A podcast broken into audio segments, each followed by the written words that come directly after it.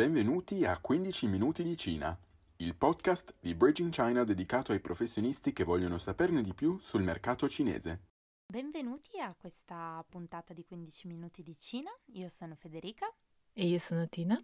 E oggi vogliamo dare uno sguardo a un settore il cui andamento a livello globale è sempre più influenzato dai consumatori cinesi, il settore del lusso. Vi do qualche dato. Secondo il China Luxury Report 2019 di McKinsey, dal 2012 al 2018 più di metà della crescita del mercato globale del lusso è derivata dalla Cina. Per avere un'idea della portata, parliamo di un mercato che vale 770 miliardi di yuan nel 2018, cioè all'incirca 98 miliardi e mezzo di euro. Da un punto di vista demografico, invece, i principali shoppers in Cina sono i millennials, con i nati dopo gli anni 80 e dopo gli anni 90 che costituiscono rispettivamente il 43% e il 28% dei consumatori. E oltre il 70% degli acquisti fanno capo a donne. I brand più famosi trovano terreno fertile in Cina perché il lusso è una questione di status e ha a che fare con il concetto di mienz. Qui ovviamente ci sarebbe tanto da dire, ma riassumendo ai minimi termini, la Mienz è l'immagine di sé all'interno della società, che è importantissima da preservare. Per un approfondimento sulla Mienz comunque ne parliamo in un video sul nostro canale YouTube, ci trovate come Bridge in China. Insomma, maggiore status si dimostra e maggiore la Mienz che si proietta. Ovviamente un'esagerazione nello show off ritenuta di cattivo gusto, come dimostrato dalla figura tanto odiata quanto invidiata dei Tu Hao. Eh, se non sapete chi sono, ve lo raccontiamo nel video uscito su YouTube la settimana scorsa. Ma tornando a noi, essendo lo status, la dimostrazione di status molto importante, con un progressivo aumento del reddito disponibile, il mercato del lusso è esploso in Cina, soprattutto nell'ultimo decennio. Esatto, va molto di moda, o perlomeno era molto comune prima della pandemia, fare gli acquisti di lusso all'estero durante le vacanze o durante le trasferte di lavoro. Si pensi che gli acquisti fatti all'estero contavano per i due terzi degli acquisti cinesi di prodotti luxury. Questo principalmente per due motivi. Innanzitutto perché le tasse di importazione, soprattutto sui prodotti di lusso, sono piuttosto alte in Cina, cosa che ovviamente si riflette anche sul prezzo, e poi ovviamente il passato da paese copycat per eccellenza non giova alla percezione di autenticità garantita nemmeno tra i propri abitanti. In passato erano soprattutto i brand famosi come Chanel, Louis Vuitton e Gucci ad essere i più apprezzati per una questione di status, appunto, come ci ha appena spiegato Federica.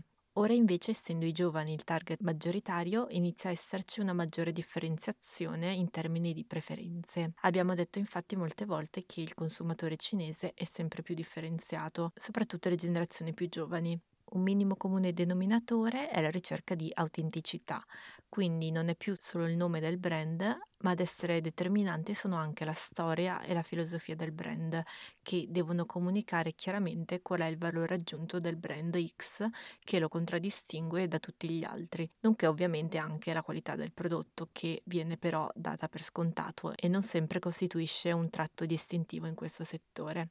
Inoltre i consumatori cinesi sono soliti informarsi online sui prodotti prima di effettuare un acquisto, che sia in uno store fisico o in uno virtuale e come detto sono molto attenti all'identità del brand, per cui per i marchi del lusso è stata e resta fondamentale fare uno sforzo di comunicazione diverso per adattarsi al mercato cinese che non può prescindere dalla costruzione attenta di un'immagine social e digitale. Le sole pubblicità tradizionali, diciamo, quindi gli spot che abbiamo qua in Italia per esempio, in Cina avrebbero un ritorno piuttosto basso perché per vendere in Cina ormai si è arrivati a dei livelli piuttosto sofisticati di marketing, soprattutto online. Abbiamo potuto vedere con l'11-11 e poi recentemente anche con il 12-12 come le strategie di marketing online infatti si stiano evolvendo sempre di più. Per approfondire di entrambi i shopping festival abbiamo degli articoli sul nostro blog www.bridgeinchinagroup.com e dell'11.11 in particolare abbiamo anche una puntata del podcast e un video sul nostro canale YouTube se vi va di approfondire la tematica. Durante l'11.11 in Cina quest'anno hanno partecipato, pensate, oltre 200 marchi del lusso, con dirette live streaming per accrescere la loro brand awareness. Se infatti in passato bastava la nomea e il prezzo a far sembrare un prodotto di lusso desiderabile, ora non è più così. Sempre più consumatori cinesi non vedono più il prezzo come indice di garanzia di alta qualità, ma il brand deve essere in grado di comunicare la sua identità ai consumatori, che deve essere contraddistintiva e in sintonia con i valori del suo pubblico. Il live streaming con un KOL ad hoc è per esempio una delle modalità più efficaci per far arrivare questo messaggio direttamente al pubblico cinese. Molti brand del lusso erano resti a partecipare agli shopping festival per paura di danneggiare la percezione del brand, ma stanno iniziando a capire che si tratta di occasioni irripetibili per comunicare con il pubblico cinese e che non significa necessariamente dover mettere i propri prodotti in svendita. Per esempio, eh, durante l'ultimo 11-11 anche Cartier ha partecipato, mostrando a oltre 800.000 persone collegate in diretta una collana da 28 milioni di dollari. L'edizione di quest'anno in particolare si è mh, dimostrata anche un ottimo momento per liberare lo stock della collezione primavera-estate rimasta invenduta a causa del lockdown. Chloé, per esempio, che eh, partecipava allo shopping festival per la prima volta, ha fatto sold out di tutte le borse che aveva preparato per l'evento. In seguito alla pandemia, sempre più brand del lusso guardano al mercato cinese, che è l'unica ad ora che mostra segni di crescita quest'anno. Dopo il lockdown in Cina, infatti, diversi brand del lusso hanno registrato degli incrementi nelle vendite nel mercato cinese. Per esempio, Prada ha registrato oltre il 60% delle vendite in più nei mesi di giugno e luglio, mentre il gruppo LVMH ha dichiarato che Louis Vuitton e Dior hanno raddoppiato le vendite nelle settimane successive al lockdown.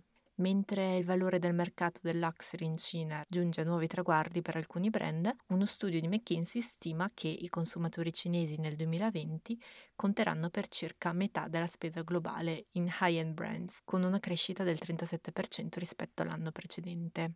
In risposta a questi incrementi nelle vendite, i brand si stanno espandendo in Cina sia online che offline, con un aumento del 4% degli store fisici delle grandi griff nella prima metà del 2020 e addirittura dell'8% dei brand della cosmetica. Tuttavia è comunque prevista una contrazione del settore a livello globale, complice anche l'assenza di turisti cinesi che, come detto all'inizio, hanno un peso considerevole.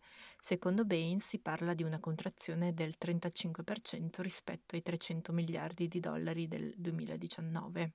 Esatto, con la cosiddetta seconda ondata che stiamo attraversando in questo momento in Occidente, molti brand sicuramente guarderanno verso il mercato cinese per il 2021.